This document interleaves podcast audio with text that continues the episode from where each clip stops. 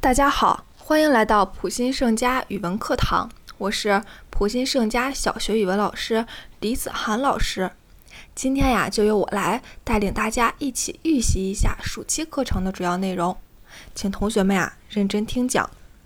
今天我们要要预习的呀是语文作文中最常用到的动作描写和语言描写。那什么是动作描写呢？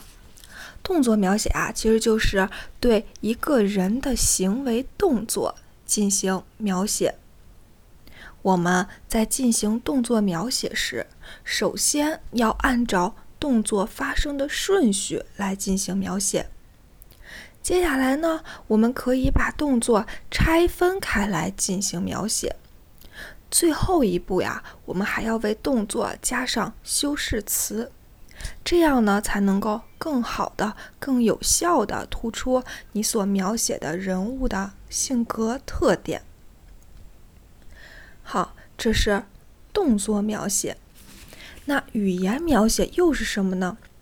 语言描写啊，我们首先要清楚什么是提示语。其实呀，谁谁谁说，那前面这个谁谁谁说了什么，就是提示语部分。比如说。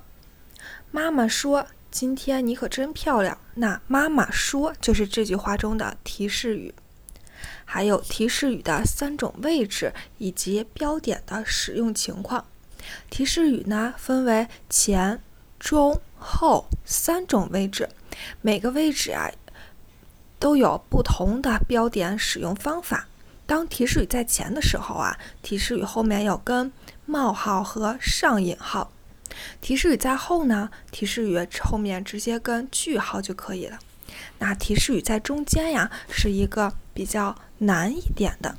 提示语在中间呢，我们提示语后面呀要跟逗号、上引号。好啊，我们在作文中进行语言描写时，也可以加入一些修饰词，比如妈妈摸着我的头对我说。好孩子，学习有进步了。那妈妈摸着我的头对我说：“是不是摸着我的头？是不是对说进行了一个修饰啊？能够更加突出妈妈对我的爱，对吧？所以说啊，语言描写和动作描写都是能够更好的突出我们所描写人物的性格特点。好，今天呀，老师带领大家预习的部分就到这里了。